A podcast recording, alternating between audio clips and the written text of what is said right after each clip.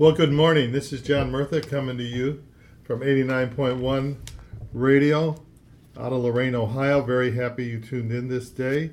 We got a really good program and a continued study of the seven churches in the book of Revelation that really have a lot of application, I believe, not only back 20 centuries ago, but in the 21st century, even as we sit here today. So I'm in the uh, studio here with David Aboud. Hey, David, John. good Great to be here today. And Tristan Aboud. Tristan, good to have you on Thanks for board. having us back, Mr. Murtha.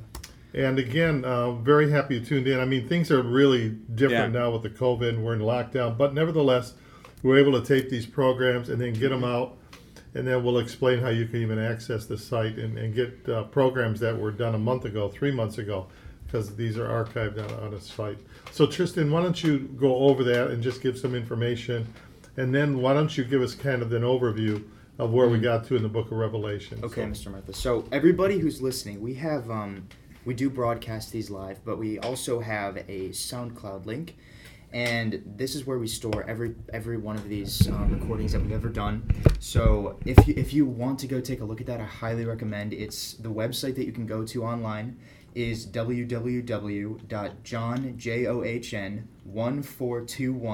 www.johnjohn1421.com. That's www.john1421.com, and you can download the app or you can just listen to them live off of um, off of the uh, the web page. So I got John fourteen twenty one because that when I accepted Yeah. Christ when I was forty something, that was my favorite verse. Right. John Right. fourteen twenty one, and it was available Mm. uh, as a URL. So that's how that came about. So it's yeah. real easy to remember and go look at that verse if you get time. Okay, Tristan, why don't you kind of bring us up to snuff Mm. where we're at? Just kind of a quick overview of uh, the Book of Revelation. Yes, uh, so- early chapter. Everybody who's listening, we've been going through the Book of Revelation, and it's been a bit it's been a bit scattered the pod or the the recordings that we've done, but we've essentially gone through most or all of chapter one, and we're we're finishing up chapter two. So we began with part one, and we to give a brief overview, we we kind of touched on how Mr. Murtha said that the media has an incorrect definition of the word apocalypse. Um, apocalypse in our culture kind of means the end of the world, or it's referred to as the end of something in like a dramatic and probably assumed to be big way. But the actual meaning of apocalypse, as used in the Bible, at least specifically in the book of Revelation, is that it comes from the Greek word apocalypso, which is a Greek word that actually means unveiling, which could mean also another another synonym could be revealing. So this this book, Mr. Murtha says, is given to us by a large series, a chain of people. It went from God, and God gave this revelation to Jesus. Jesus gave this revelation to an angel who delivered it to the prophet John, who gave it to us, and also a couple of pastors, which we think um, were these seven churches of the book of Revelation. Now, there's a central pillar to this book, and that it refers to the character of Jesus Christ. That's really what it's about. It gives a lot of information on who he is, his wrath, his love. Um, and Revelation is the only book with a blessing um, for the reading, which we hear it aloud at the beginning when it says, um, uh, Blessed is the one who reads aloud the words of this prophecy, and blessed are those who hear and those who keep it written. Um, and that is the only book in the Bible that actually does that. So then, chapter 1 talks about how Jesus is full of power and glory, and it's the key to the rest of the book. Um, Jesus went up in clouds, and he is going to come back on them. Jesus said that he is the Alpha and the Omega in this chapter, and that also kind of is a reference to how he's the beginning and end, which is a good way to explain God. God is the beginning and end. Jesus has claimed deity, and that's why it's so important to remember that Jesus is not just a prophet, he is God, because he actually claims to be. Um, uh, let's see. Then we go to um, the seven lampstands and the seven churches are mentioned, and um, we go from there to actually the church of Ephesus. Now, the church of Ephesus um, was uh, one of the first of the seven churches. Um, and Mr. Murtha, would you like to give us a little bit of information, just a quick overview of the church of Ephesus? Well, thanks, Tristan, for that introduction. The church at Ephesus, which we studied a couple weeks ago, um, was a very uh, important city. I mean, this was the strategic city. You'll see in Acts of the Apostles, chapter 19 and 20.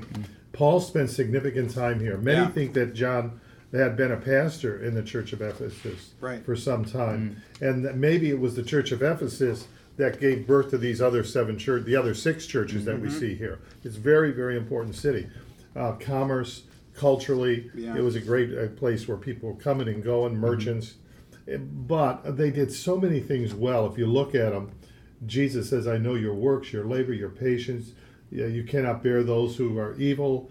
Uh, you have tested those who say they are apostles and you found they're not. So they have discernment.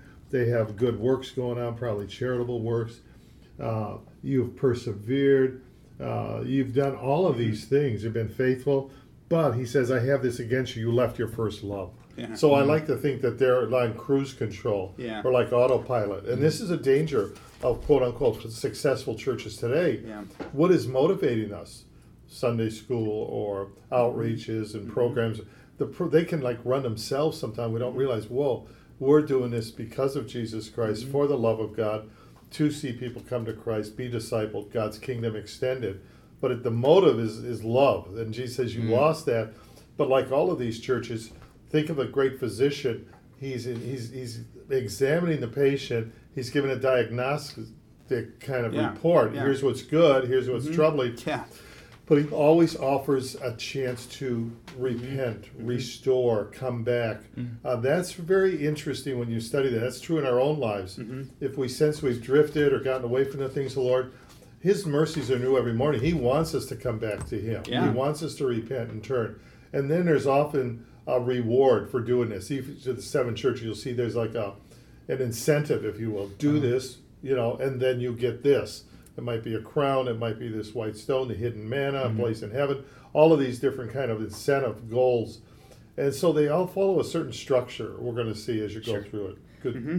So Yeah. the Church of Ephesus, just to summarize, it had, it did a lot of good things, but Mhm. they had they had centrally lost love. Exactly. Right. Okay. And then the second church, we went to Smyrna, and um, by the way, it mentions in in every the beginning of each verse to the angel at Church of Smyrna. Right. Does that mean to a, to a pastor, Mr. Murtha? We think that's a Okay. pastor. Now he he identifies that the churches. Mhm. Remember, Jesus is holding the seven stars, and he's Mhm. going to run the seven golden these these la- lampstands.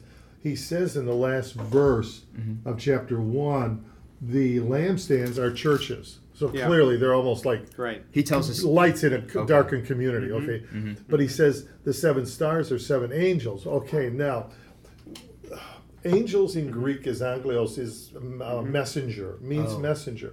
Now from this point on, just about angel in the Book of Revelation usually always is a spiritual being, just like when it says God gave this revelation to Jesus, who gave it to his angel, who gave it to John, who gave it. Yeah. Okay, but here, some suggest these are pastors. Mm. These are messengers to the churches. Mhm. So, because it's not clearly defined, we're going to make the assumption that these are pastors that he's given. The, John has sent this letter to to read aloud, Mhm. hear them, and then perhaps preach, teach, and uh, follow. You know. Right. So, uh, to your point, Tristan, that's those are the two interpretations. How could it be an angel? Well, it could be an angel overseeing the church. Yeah, that's what I was. Or, Yeah, you that's know, right. Uh, but uh, it could also be a messenger to the church, would be a pastor. Mhm. So the church in Smyrna, they were going through a lot of tribulation and Mhm. believed that they were impoverished. Although you actually said that Jesus claims in this in that very verse, verse nine of chapter two, it says, "I know your tribulation and your poverty, but you are rich." You're rich. So they are spiritually wealthy. And then you contrasted that from the seventh church, which you said in comparison was physically rich, but maybe a little spiritually poor. yeah, Laodicean will Mhm. say, "I'm rich." Mm-hmm. Yeah. They think they're rich. They're well off. They got you know wall to wall carpeting and air conditioning, whatever. You know I'm saying? but uh, Jesus says, "But you're poor. You're naked. You're blind." What is interesting here? Often the self-assessment of each church is the exact opposite of what Jesus thinks of it. That's crazy. Now, in our own life, it could be like that. Mhm. I might think I'm doing very well and things are good. Maybe, but I need the Holy Spirit. We each Yeah. of us need the Holy Spirit to examine us, to convict us, and to get us on Absolutely. the right path. No kidding. So, you know, it's interesting in your introduction, um, Tristan, because when you talk about the apocalypse and the Mm-hmm. unveiling of Jesus, you think of statue. Let's say in the Roman Empire, they prepared this statue for a great emperor, and they get thousands of people out there the day they unveil it. When Mm-hmm. Yeah. they pull the curtains down and it falls, then they see all this splendor. That's kind of what's going on here with Jesus. It's an unveiling of Jesus. Whereas popular culture thinks it's encoded and they can read meanings in and these Yeah, uh, added to yeah. Christ and all this. I was just looking at some movies that had this. There, Hollywood is fascinated with the Book of Revelation. after the tribulation, X Men of the book of Revelation, uh-huh. Revelation in the end of days, the New World Order, locust of the eighth plague, the final conflict, the seventh sign, on and on and on. They love to grab material that that's not the intent of the book. They get it wrong. They Just do, like. David Koresh in Waco, Yeah. Texas. He thought he had the understanding of the seven seal scroll. It was way off. But there's actually FBI on the phone negotiating with him, and he wants time to explain each. See, what I'm getting at is popular culture.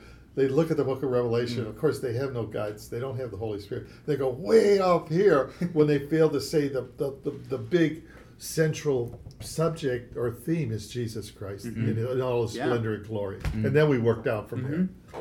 Yeah. So good, Tristan. And Yeah, then, good job. That's a good Th- thank you guys. Thank you, team. Um, and then, okay, Yeah. so to continue that, they also talk about how Jesus warns these people that even though they are spiritually rich, they're about to undergo a lot of suffering. And he doesn't just say that they're going to go suffering. He kind of furthers that by talking about how the devil is going to be the one who throws some of them in prison. And you talked about how the devil isn't physically going to come and throw them in prison, but the devil uses people. Mm-hmm. And in this case, you know, we can't give him too much power because the devil isn't behind everything. There are Right. different types of enemies. You said there's the world, there's the devil, The and flesh. the flesh. So, but in this case, he's talking about literal spiritual warfare. This church is undergoing spiritual warfare, and they're going to be tested, and they're going to have tribulation, even though they're faithful. Even though they're faithful, good Christians, they're going to go on through a ton of trials. But you also brought up a point how Jesus went through the exact same trials. He came down, and he was not a God that doesn't understand Mhm, because he right. came down, he died, he suffered, and he rose again, and he conquered it. Right. And then Yeah. to kind of end this church, you talked about how they had to be faithful. Mhm. And you, you had a really good quote. It's just a John Murtha quote. You said, You're born once and you die twice, or you're born twice and you die once. Exactly right. And that's a really good way to look Yeah, at it. I like what that, that means Yeah. is we're born what we call original sin or we're cut off from god a Mm-hmm. Yeah. relationship you know Yeah. it says in ephesians chapter 2 verse 1 for all of sin uh, and, you know and we're dead in our trespasses and sins Uh, ephesians chapter 2 verse Mm-hmm. 1 we're dead we're disconnected with god so therefore when jesus meets a religious man like nicodemus right the first thing he says to him you must be born again. Mm-hmm. see so if he would accept the born again experience he, he would have been born once i'm sorry born uh, born twice and then he only dies once your physical death. But if you're only born once and you go into eternity with that fallen nature you die twice. The second death first death is physical second death is separation from god so yeah that's that, it's a little quote to remember to just Sure. kind of Yeah. get by so that brings us to the one uh, today's study of pergamus Mm-hmm. and um, very very important letter all of these letters in these churches are very important Yeah. just a couple of things before we get into the whole thing with book of revelation we as tristan went through a good overview Mm-hmm. of chapter one about the revelation of jesus christ before judgments and all of this and a new heaven and new earth and all this he talks to local churches i think that's very important. His focus is on mm-hmm. local churches. That's how important it is in god's sight. And today we're witnessing a big trend mm-hmm. of christians not being part of a church. I don't care what was going on with these churches here. At least they were in the mm-hmm. church. You see what i'm saying? So jesus could speak through the pastor. He could correct them. He could give them promises. Mm. He could and today we're going to do a whole show on this. Yeah. maybe two the importance of belonging to a church big Yes. church little church that's not the issue Yeah. but a committed community of believers under mm-hmm. pastoral care Right. and authority Right. for the purpose of worship sharing the mm-hmm. lord's supper discipleship sharing one another's needs and then going out from there to share the gospel mm-hmm. in word and deed in Right. works of mercy and outreach it's a but man we, if we get this i don't care what's going to happen in the world we can be strong Absolutely. if we don't have this Yeah. we're going to look at western europe what happened to them in the past 100 years Yeah. churches are empty. Right. They're condominiums, they're mm-hmm. restaurants, they're museums. Yeah. And uh, look what's happening. Something's going to fill that gap. Something will mm. fill that. It could be Marxism, it could be other religions, it could be atheism, but that's a whole separate topic. But I find it interesting. Jesus, right from the very beginning, is going to talk with and deal with seven local churches. Mm. So, okay, maybe you want to read the first two verses here, if you would, Tristan. Uh, 12 and 13 of chapter 2. All right. And to the angel of the church in Pergamum, write the words of him who has the sharp two edged sword. I know where you dwell, where Satan's throne is, yet you hold fast to my name, and you did not deny my faith, even in the days of Antipas, my faithful witness who was killed among you, where Satan dwells. Okay, so a lot going on here, and Pergamus. Uh, this is a very important city. Mm-hmm. Oh, yeah. uh, it is actually the the central uh, political city in Asia Minor, which is present day Turkey. Mm-hmm. Um, and here Jesus, often he op- this is a letter, right? So it has a certain outline structure. We forget about that in an email, Twitter world that we live in. Um, that there's a structure. There's an opening where Jesus addresses to the angel of the church. He addresses the angel in the church, okay? Then he says, He who has a sharp two edged sword. Well, you see that earlier on Yeah. when Jesus makes that reference that he has this uh, uh, this idea of the, the, the two edged uh, sword. So here we go. Um, it's in uh, verse 16, you can actually, of chapter 1. He had in his right hand seven stars. Out of his mouth went a sharp, two edged sword. See how he draws from chapter 1? Yes. In his opening title to the Pergamus church. Very interesting structurally. Right. So the, the, the sword cuts, you see, and he's going to cut. It says in Hebrews chapter 4 the, the word of God is sharp and powerful, even to the cutting asunder, the discerner of the thoughts and the intents of the heart. It cuts through. There's a very interesting verse in uh, Acts chapter 2 um, where um, they're hearing a sermon and they're actually cut in their heart. The Word of God cuts them. Let me just read this real quick. Acts chapter 2, um, verse 37. Um, if you have that, Tristan. Now, when they heard this, they were cut to the heart See, and said, "Yes." see that? Mm-hmm. Uh, so they were actually cut to the heart, Mm. and then um, that, that's the power of the Word of God. It can convict you at a deep level. Yeah. Now, Jesus here in Pergamum, coming back to this church, he's saying that's that's his his word. He, Mm-hmm. he's, you know, he can Mm. cut. He can cut, and then he goes on to say, "I know your works." Well, he knows all our works. He knows everything about us, right? But he's assuring these guys, "I know your works." Yeah. And he says, uh, and I know where you dwell, and I know there's Satan's throne. Now, that's an interesting thing. What's interesting in these letters to these churches is Jesus referencing Satan. Okay? It's, it's uh, Yeah. he's, he's not magnified, but he's saying, This is what's going on. I know where you're at. I know you're in. Just as it's a political capital of Asia Minor, Right. it's also somehow the throne or the operational center of demonic powers. What do you mean by that, Mr. Murtha? How, Well- how so? Well, here's the deal. We got power. We know in Scripture it's it talks about powers and principalities and spiritual entities in high places.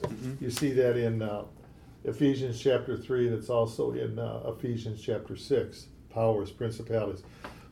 But what we know, say it's called Satan and his angels Yeah. that fall. Right. Yes. Matter of fact, Jesus in Gospel of Luke, he'll even say, "I saw Satan fall from heaven or being cast out." So, but he's the arch. Yeah. He's he's like the um, The figurehead. the general, Okay. uh, the general, and under him he's got different levels of demonic beings. Some are more powerful than others. That's why Jesus says to the one when the, the apostles were trying to cast the demon out of that little boy who threw himself in the water. He says, he says, this kind only comes out by prayer and fasting. This kind, this is a this is a stronger one.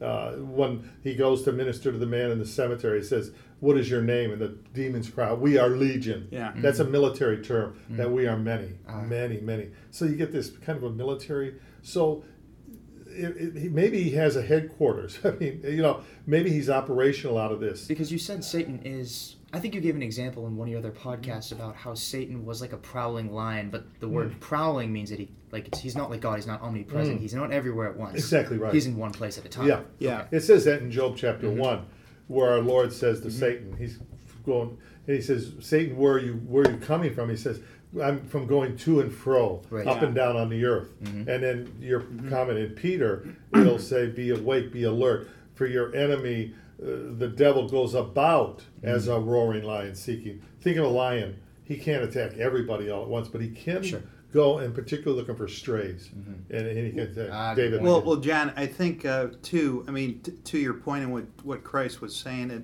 also was the center for idolatry. yes, So they had the worship of Zeus, you know, the statue uh, of Zeus, Olympia, uh, and then they also had a bunch of other pagan cults there.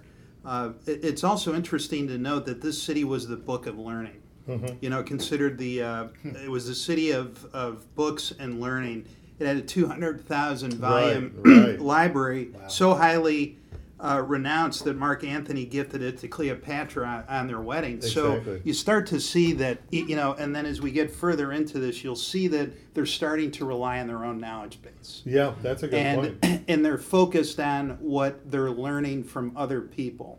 And then they have idolatry. Now, you also have to remember the Roman government tolerated uh, any religious practice that was recognized as long as you worship the emperor as deity. Yeah, right. So the issue really with uh, Pergamum and also with their bishop uh, was it Antipas uh, that you know he basically he was just focused. You know the bishop said, "Look, we're just focused on Christ. He's our guy. All this other stuff is just not relevant." And that's where I think the church ran into a lot of trouble. But they also were in a position. Could you imagine? being in a dictatorship with the Roman government, if our churches had to had to live in that time Oh, boy. and deal with that, how how much would we have bent Yeah. just to survive? Yeah, and I so mean- we don't have to deal with that today. There's other forces that are destroying our churches in many ways, but I just started to think about this and walk in their shoes. What was that like? You know, to commingle like that right there in the same territory with the you know with the the theater Oh. seating ten thousand people, and then they have all these different idols, and you're trying to focus on Christ.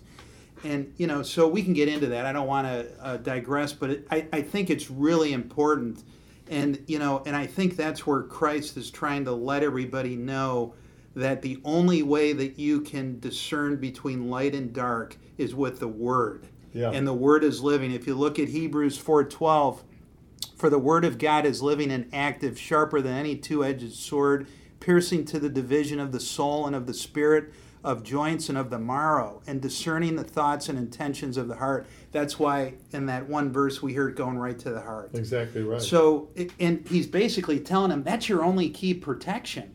You got to be focused on me. You can't have anything else. And i'll get you through this. It's not going to be easy but i'll get you through it. Yeah. and i think that's where a lot of us get lost even today with everything that's going on. We're getting we're getting distracted you know with all this chaos around us but we still need to understand that we can be healed and we're protected with one thing and one thing alone and it's the word of god yeah, you're right. and David. being in Christ. Yeah. Right.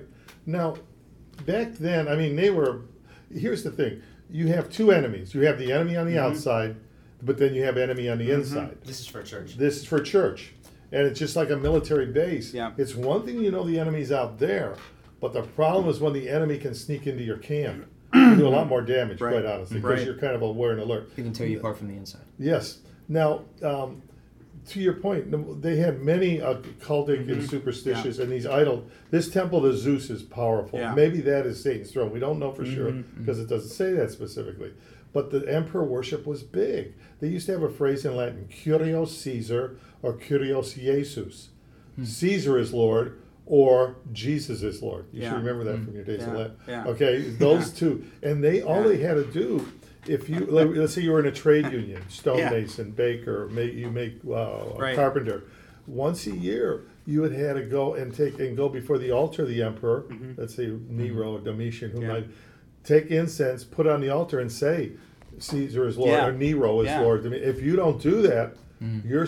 Can you, can you imagine? Let me give you an example Yeah. a a town in Poland that Hitler's coming into in World War II.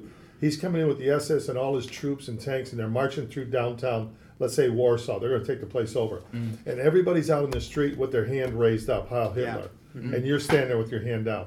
No, I don't hail Hitler. Right. Wow. You're going to stand out, right? what do you think they're going to do to you? Kill you. There's a Exactly. situation there. Absolutely. Imprisonment, loss of work. Absolutely. See what I'm saying? What I'm getting at. So they were going through some serious they were spiritual Oh, stuff. heck yeah. the whole group. Yeah. Uh, and so now, so now we identify that Jesus says to them, uh, "You, verse thirteen, you hold fast to my name, and you did not deny my faith." In other words, they hold fast to their testimony. They're not giving up their faith, and even under they're in this withering assault that's against them. Even Satan is, is is is instigating men to come against Yeah. these Christians here, and then he says Mm-hmm. my faith, even in the days of Antipas, Right. who was my faithful martyr. Can you imagine that title? That was either, I think, the priest or the bishop of that church at the we time. don't know. Because Yeah. what we do know is we don't know anyone else that lived in that town Mm-hmm. but this guy. Yeah. Do you think Jesus forgets his faithful martyrs? Huh? I'm point. serious. Do we remember the best Well, gladiator like in town? The best sculptor, the best Wow. actress? We don't Yeah. remember any of that stuff. Yeah. Who had the biggest goldsmith shop? Yeah. But we remember my faithful witness. Mm-hmm. Jesus doesn't forget faithfulness. Mm-hmm. Okay? 2,000 years later, we sit in this room and we know this guy lived in this place at Mm-hmm. that time and it cost him his life because he stood up for Jesus. Yeah. Wow. Yeah. God doesn't forget. Yeah, forget. they burned him at the stake. He stake. doesn't forget. Right. Okay, see, among you. And then he repeats this in this one verse. Satan is mentioned twice, mm-hmm. where Satan dwells. Now, it's 2 Corinthians 4 4 says this If this gospel be hid, is hid to him whom the God of this age mm-hmm. has blinded. He's called the God of this age. Mm-hmm. Jesus calls him the prince of this world. Yeah. Mm. In Revelation chapter 12, he says he hold the, oh, the whole world under deception. He's got power. Yes, He's he got does. real power. Because it's a long story. I mean, but but when Adam and Eve gave up the right, they were the ruling authorities of the Garden of Eden. Mm-hmm. God put all things in there. They gave the keys, in a sense, to the kingdom Yeah. over to Satan. Mm-hmm. You see, now Jesus comes back and he takes them back, and all power and authority is given unto me. Go therefore, make disciples of all nations. Mm-hmm. But he's got power, and people just think, oh, like something very demonic and occultic and a real display of. No, it's more subtle.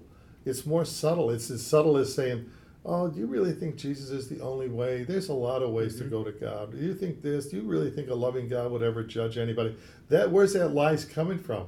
Satan, who said to Eve, the very first thing out of his mouth in the Garden of Eden, did God really say? Doubt. It's always against the word Yes. of God. You see, mm. how does he tempt Jesus in the garden of, in the wilderness? By misquoting Yes. scripture. Yeah. If you're the son of God. Well, God just said you're my son at the River Jordan. Yeah. This is my beloved son. Mm. If you say, see, so we're not Right. we're aware of his tactics. Mm-hmm. But then now we're getting a picture of this church of Pergamus, what they're going through. Mm. So let's pick it up Verse at 14. verse 14. But I have a few things against you that you have some there who hold the teachings of Balaam, who taught Balak to put a stumbling block before the sons of Israel, so that they might eat food sacrificed to idols and practice sexual immorality. So who is Balaam and Balak, Okay, first of all? Yeah. so now um, a couple interesting things are going on here. Number one, he's referencing something from the Old Testament. Now, here's what I find interesting. This is probably a Gentile church. They're in Asia Minor, right? It's not in mm-hmm. Jerusalem. It's not in the Caesarea or somewhere in Israel. But these people, probably first generation Christians, they have an understanding of the Old Testament. Yeah. So who is Balaam? Let's look back at Balaam, and we could just look at it kind of at a, a real quick flyover. But if you go to Numbers chapter 22, we can turn to Numbers chapter 22, mm-hmm. and you start seeing. And let me just set it up. But what's going on here is that the Israelites are coming out of Egypt; they're going to the Promised Land. Mm-hmm. But as they cut through these different territories, if they got in the way, they defeat them. And this King Balak in chapter 22, he's concerned about this. He, Yeah. he, he's sensing, I can't defeat these guys because God's with them. Mm-hmm. so he hires this, what's called back then, prophet or false prophet or a seer or diviner, whatever you want to call him. Uh, but but the, he believes this guy has supernatural power to do stuff. He hires Balaam. See the word Baal in there, which is a big time god back at that Is that time. reference to Baal, who was that old god with Yeah. Jezebel and all Yeah, that? ba- yeah. too. So um, Jezebel. Bel- Jezebel. yeah, see- Oh, Jezebel. Yeah, yeah, Oh, yeah, wow. yeah, yeah. Didn't realize okay. So um, he comes and he goes through a series. I think four different times he tries. He says, "I'll pay you if you curse them. Mm. I want you to curse the Israelites. I want you to give me an edge here." These kings believed in supernatural power, and he tries it, but he can't. God won't allow him. Mm-hmm. And then even to the point when he wants to go, and his donkey in chapter 22, hmm. it's really kind of humorous, but verse 29 uh, through 31, it talks the donkey is resisting going, and he won't let Balaam, he won't carry Balaam to go curse Israel. So he can't Hmm. do it. You see, and that's what is being referenced here in this warning that Jesus given to the church of Pergamos. Hmm. Hmm. So what is this? I'll show you why what happens here. He can't do it, right? So he'll end up giving these prophecies. Now, some of these prophecies that are coming, God used this man. This is false Balaam. This is Balaam. Okay. Balaam. But the one of the we won't go through all of them. Sure. But look at verse 17 of chapter 24. The, yeah, in Numbers. Okay, he says, I see him, but not now. I behold him, but not near. A star shall come out of Jacob, a scepter shall rise out of Israel. That's messianic. He's saying, I see him, but now- that means the Messiah is coming. Scepter means he's king, he rules, Uh-huh. but there'll be a star. And many think maybe this was the star reference that the wise men will follow Oh, to cool. go to. It's referenced Very in cool. Matthew chapter 1, verse 2. So what happens here? Well, one thing is is that he's going to give them some advice. Is look at chapter 31 and verse 6. He can't curse them, so look what he's oh, I'm sorry, verse 16. Numbers? Uh yeah. So that's Chapter 31, chapter verse 16.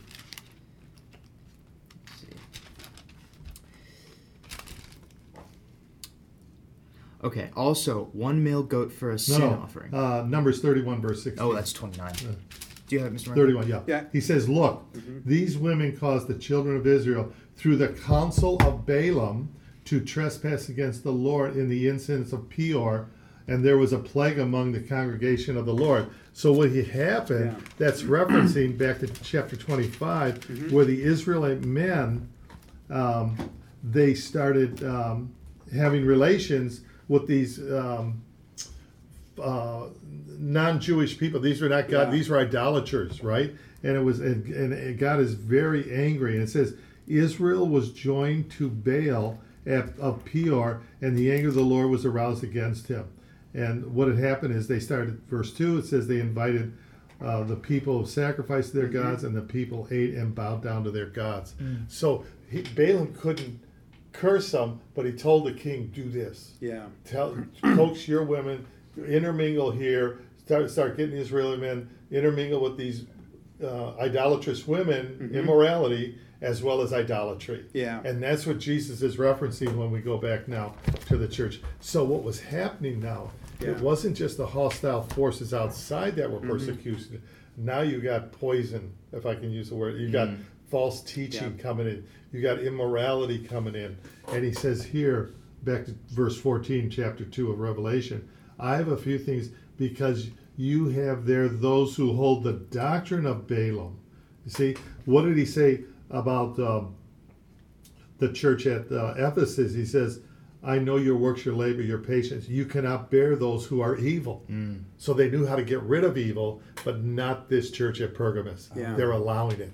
They're allowing it. And you'll see an example of this in 1 corinthians chapter 5 where the church there was allowing a man Yeah. that was living in an immoral relationship with his stepmother Wow. and paul says you got to put him out but you see how that got in there there's one thing about Yeah. persecution out here it's another thing when it gets inside because it's subtle they just think well we're, Mm-hmm. That- we got you know Yeah. and we're not uh, this this has all kinds of implications for today and what we allow to happen in church It, it John, it, it's. I mean, the key to the enemy is his plan is never revealed until it's too late. Mm. You know, even if you step your toe in the water, that's how it starts, right? Yeah, it's just a little seed. It's just a little thought, and that's how that's how he comes to us is with that little thought.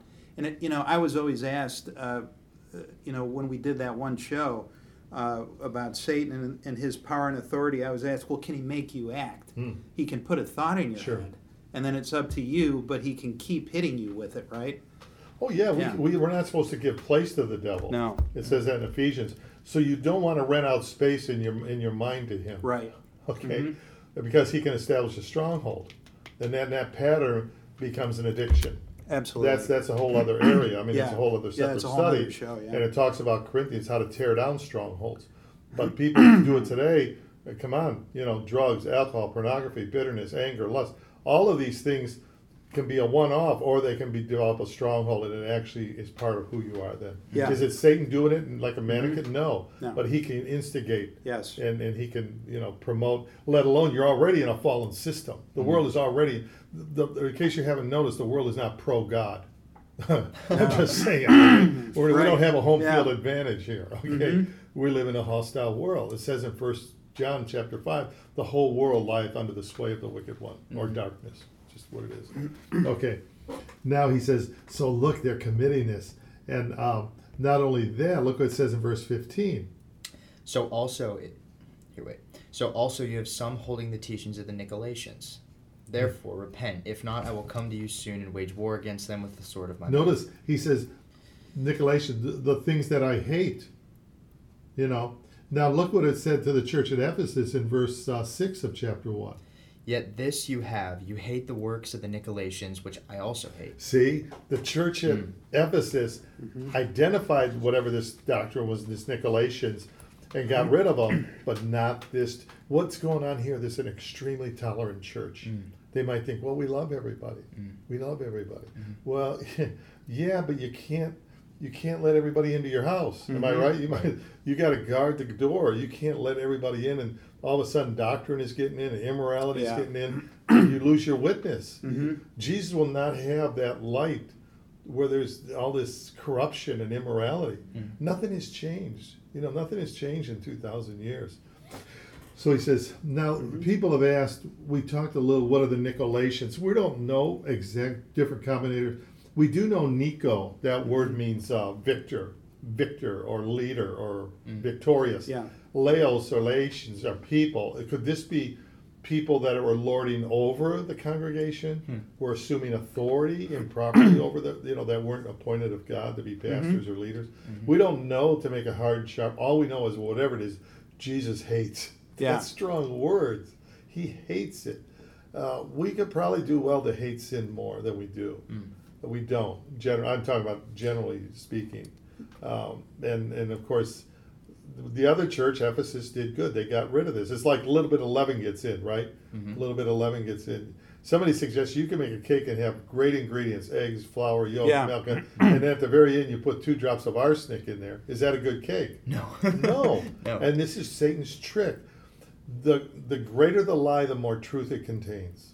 The John, I- greater I, the lie, the more truth it contains. Yeah, David. yeah, th- there's a there's a nice little summary. Clement of Alexandria, uh, he was a second century church leader, wrote about the Nicolaitans. He says they abandoned themselves to pleasure like goats, leading a life of self indulgence. Those following the doctrine of the Nicolaitans felt free to t- participate in worship of the emperor and other pagan deities and lived according to cultural standards of greed, social position, and power rather than godly standards. Yeah, that could be. Yeah. Like I said, good historians and theologians suggest this could be it. Yeah. What you read there, others say, you know, whatever it is, it's bad. Yeah, it's- and we should identify it. Mm-hmm. We should, because things are getting into churches today. They're just we, we're, we're, we're asleep at the switch. I mean, one of the key things of a shepherd is to protect the flock. Right. Then he's supposed to feed and Yeah. lead and bring the you know. It's very similar with a pastor of a church. You've got you got to feed and lead, but Mm-hmm. you must protect. And if somebody comes in teaching some weirded out Eastern thoughts or some Yeah. occultic practices or whatever, you got to say no. You can't have that here. Mm. That's why you have to examine your teachers very closely. So that's going on here. Again, this is Mm-hmm. 89.1 FM radio.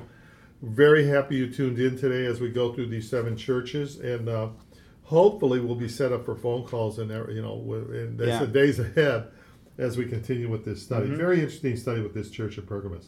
All right, let's go down here into look at verse uh, 16. Uh-huh. Therefore repent. If not, I will come to you soon and war against them with the sword of my mouth. Okay, there he now there's the sword of the mouth. Mm-hmm. We saw that that's how he introduced himself. And this is a powerful thing because why? Jesus can cut. It can cut. I find it very interesting that God creates the whole world how? With his words. With With his words, words. yeah. And now when we get in the book of Revelation, we're going to see the destructive power Ah. of Yes. words. The even, two-edged, yeah. uh, even when we get to the battle, quote unquote, Armageddon, Mm-hmm. there's no really engaged battle because he comes down and he says like a two-edged sword, he shoom, cuts Yeah. cuts through. You know all of this. I, I find it very interesting. Just as a sidebar, uh, when Jesus declares in the Gospel of John who he is, he uses seven I am statements, right? But when all these uh, enemies come to him, the Roman guard, the Pharisees, Judas, uh, come up to the Garden of Gethsemane, and, and they say, Are you Jesus of Nazareth? And he turns to them and he says, I am. And something very interesting happens. They all fall down. Study that in the Gospel of John. Huh. they all point. fall down. See the power of his word, just a little bit coming out to enemies. What happened? Whoom. Mm. And these people were not used to falling down, especially the Romans. Yeah. These are prideful. but it says they all fall down. Yeah. Well, that's I think is a little snapshot at the end of the age when he really comes and speaks. The whole world's going to fall down. Hmm. Every knee shall bow. Every tongue confess Absolutely. that Jesus Christ Yeah. is Lord. That's the Yeah. power of his tongue. Creatively. You, you know, and John, I, I think that's a, a really valuable lesson for us today. It's it's been throughout the, the ages, the fear of God, Mhm. I think, is lost on a lot of people today. And you know, when you get enamored with your success, with the ability of what science is doing, and uh, everything else, you really lose the fact that we need that fear of God. And, Yeah. and we should have it. It only makes us more obedient and it allows us to get into the Word. You know, if you don't have that, why would you study the Bible? Exactly. In the sense that, you know, you have to know that He is above us, He created us, and He can take us out. You're And right. So, yeah, I mean, you know, n- not to say that He's a. Uh, an awful dictator, he is not. He's the opposite. Right. I mean, he's loving, he's merciful. Uh, he came back to get us even after we sinned. But at the end of the day, when you look around and you just see so many people so busy with what they're doing, even the time we're spending here today, I wouldn't have spent that 10 years ago. Yeah, right. Until my eyes were open and I started opening the Word and saying, hey, this is more important than anything I'm doing. well, And, no, you you're know, right. And that's why it's a blessing to have Tristan oh, starting yeah. versus when I started about 10 years ago. Well, you're getting a jump start, early yeah, start. so it's a blessing. Holiness is the key because Right. in the book of Revelation, you'll see God Yeah. addressed as holy, holy, holy. When you see the throne room in, in uh, chapter Mm-hmm. uh, 4, Isaiah chapter 6, when he's in the throne, has this vision of God in the throne room. He says, Holy, holy, holy is what the angels in heaven are. Three times holy. Now, you don't see anywhere in Scripture it says, God Yeah. is love, love, love. Mm-hmm. God is merciful. He is, but that repeating three times, when Moses has the appearance of God in the burning bush, remember God is present. Yeah. there. What is the first thing God says to Moses? Don't come any closer. Take your shoes off. You're on holy ground. To your point, David, Mm-hmm. we have to, every generation has to reestablish the fear of God. Why? Because the fear of God is the beginning of wisdom. When we, I don't mean fear in fear, like, you know, I mean Yeah. awesome. Mhm. How many remember the book, The A Lion uh, uh, Wardrobe? The, the, um, By C.S. Lewis. yeah, by Oh, C.S. yeah, Lewis. right. Okay. Mhm. Uh, Lion or war, Witch in the war, Wardrobe, right? Yes. At the end, remember when they approach the lion, Aslan, and they say, the kids, is he, how do they say it? Is he a friendly lion? And Is he safe? Is, he safe? That's Yes. it. Go through and that. then, So they, they asked, is he safe? And they said, he's not safe, but he's good. Yeah, that's the Yes. key. It's because the Mhm. lion represents God. Mm-hmm. God is God. And we have lost this idea. Of, in the old days, they used to have Mm-hmm. this expression he's a God fearing man. Do you ever hear that expression? Mm-hmm. You don't hear that anymore. No. He's a God fearing man. It means Mm-hmm. he respected people. He, he thought about, you know, he's a God fearing man. Mm. We don't have that today. And we put so much on knowledge. Knowledge is great, but it's limited. Mm. As somebody has well suggested, knowledge will take man to the moon, Right. but wisdom will get man to heaven. Right. Okay, knowledge is good, but wisdom is better. Mm-hmm. Wisdom will sh- knowledge will show you how to make a living, but but but wisdom will show you how to live a life. Ah, You see what I'm saying? Great point. Because many people have tremendous knowledge, but look at their lives. We're way out of sync. Yeah. But if you have wisdom, that's the key. Get wisdom. It says in Proverbs. Okay. Now he says uh, we see this idea. He's always offering a remedy, if I can. No, He doesn't say that's it. I'm going to put the light out. Right. I'm not going to use you as a church. He says repent, or there is consequence. I will come and quickly and will fight against them with the sword of my mouth. Repent means totally to turn around. It's a military in the military when we were marching and they said about face that was 180 degree. You're going mm. you're going this way and it means you make a decision and then your life's direction is mm-hmm. changed. Yeah. You make a decision. It's not just I'm sorry I did this. No, you're sorry because you turn Yeah. and your behavior is now changed. Mm. They could say, "Oh, I'm sorry, I didn't," like you know. Mm-hmm. It's more than that. It has more implications. Mm-hmm. Then he comes to this idea. Uh, if you can read verse 17, um, which is the final verse in this. So, okay, so it says, He who has an ear, let him hear what the Spirit says to the churches.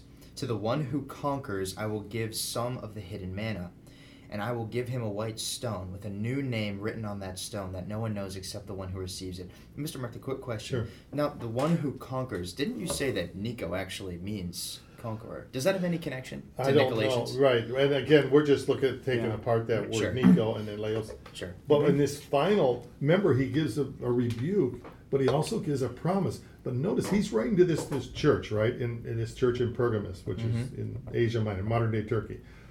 two thousand years ago. But notice when he says, "He who has an ear, let Yep. him hear." Who is he referencing there? People who People God has revealed. Yeah, the people of the church. Right? Us? Us. Yeah, right. Okay. Anybody, singular. Right. He. Right. Okay. He who now this idea of he who has an ear goes way back to Isaiah, and even mm-hmm. when Jesus was given the parables, he talks about mm. they have ears but they don't hear, they have eyes that they don't mm-hmm. see, but it's given unto you to understand the mysteries Right. of the kingdom. Right.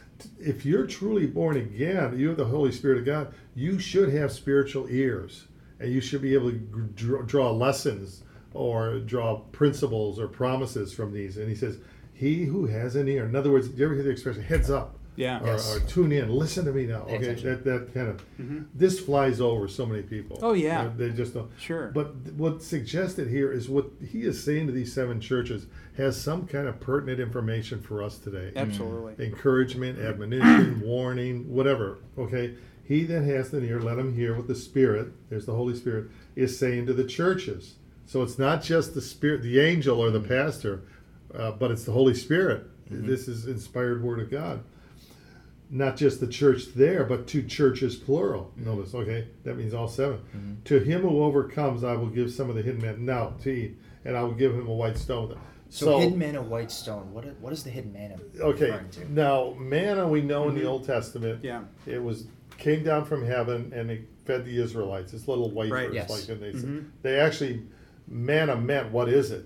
That's the translation. meant, "What is What it?" is it? Yeah, I 'cause it guess was- that's what you'd say if you was- saw bread yeah, falling was from the sky. yeah. And so, therefore, when Jesus says, "I'm the true bread or true manna come down from heaven," because we spiritually partake of Jesus and we're not spiritually hungry. Hmm. Well, what is the thing they always say with Jesus? Even his apostles, when he did miracles, they say, "Who is this? Who is this?" See, I think What he's is a, he's a Who is it? wonder. He's a Yeah. he's, he's so out of the Uh-huh. ordinary. So, but the thing with manna, it nourished you. The thing with manna was, he said here, hidden manna. Well, it was one of the three things that were contained in the Ark of the Covenant was manna. You had Aaron's rod, you had the, the Ten, Ten Commandments, and you had manna. It was hidden. Now, these people lived in a culture that were into hidden mysteries, secretive stuff. Secret. He says, "I'll Yeah. give you the real deal. Uh-huh. You feed on me." This is yes, David. Yeah, J- there's a great quote, John, uh, to extend what you said in John 6, 33 through 35. For the bread of God is he who comes down from heaven and gives life to the world. They said to him, Sir, give us this bread always. Jesus said to them, I am the bread of life. Whoever comes to me shall not hunger, and whoever believes in me shall not thirst. So the hidden manna is kind of closely linked to our hidden life in Yeah, him. that's a good point. Yeah, something along That's those lines. point, I don't know if I said that right, but No. yeah. Now, and then he makes actually another promise. He says, "I will give him a white stone, yeah. okay. uh, with a new name written on Mm-hmm. it. No one accepts it except him who receives it." Now, this is interesting. He Yeah. just talked about overcoming. Right. We do know that in the Greco-Roman world, when you they're big into games. I mean, I've Mm-hmm. Yeah. been in their arenas. Their, I mean, what's left of them, the Colosseums. Sure.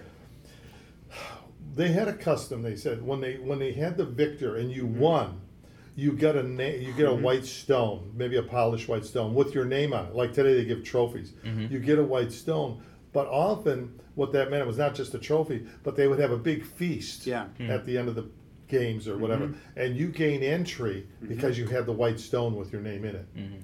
You see, Wow. what's It- yeah. interesting here, the white stone, but a new name. Now we Hmm. do know that God gives people new names. Abram is Abraham, Sarai is Sarah, Saul to Paul. Saul to Paul, Mm-hmm. Simon to Peter. Could this be a? This could be personal intimacy that each one of us in eternity He gives us a new name. Wow. I don't know. It- I, I'm just implication. It, John, I I think the town also was known as a mining town, and they used the stones in the ju- judicial system. So white, you know, the jury would have they'd use stones and say this You're person's innocent. free, and then they use black stones to say no, this guy's going to could be, jail. yeah. So the white stone is free that we are saved. Ah, Right. Is kind of some of the some of the point. language Yeah. that I gathered from that. that that's the other thing. Could in be. addition You're, to that, the too. acquittal stone. Yeah. Right. You're, you go free now. So that that uh, tells us a lot about this church at Pergamus. I Yeah. mean, there's so much more we could get into. Oh, the yeah. whole thing with that altar of Pergamum is real Oh, yeah. sidebar. Maybe when we have more time someday. So again, Tristan, why don't you give the the thing about what you mentioned about accessing archived shows if people want to go back? So yes. So again, well, I'll just say this one last time. We have all of our shows, they're all stored on SoundCloud. It's an app you can either get on your phone or you can type in the link to our website, which will take you, you can either download it from that or you can just listen offline. And I'll just give it one last time. It's www.johnjohn 1421 1421 john1421.com. So www.john1421.com.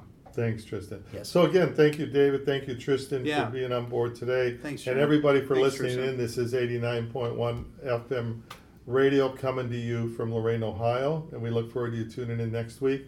And we just continue to pray for our country. Yeah. You know, we're told to Yeah. pray for those in authority, from the president to Congress to Supreme Court, even down to local leaders. Uh, and it, the Bible clearly says that righteousness exalts a nation. That's really ultimately, even, you know, these nations are gone now, but their testimonies live with us to this very day, you know, these different cities and countries. And um, yeah, stay safe, be blessed, and look forward to you coming in again. Thank you again, guys. And Tristan, have a great school year. Yes. Heading you. back to college Yeah. next week. Thank you. Okay, David, God bless you. Yeah. God bless you.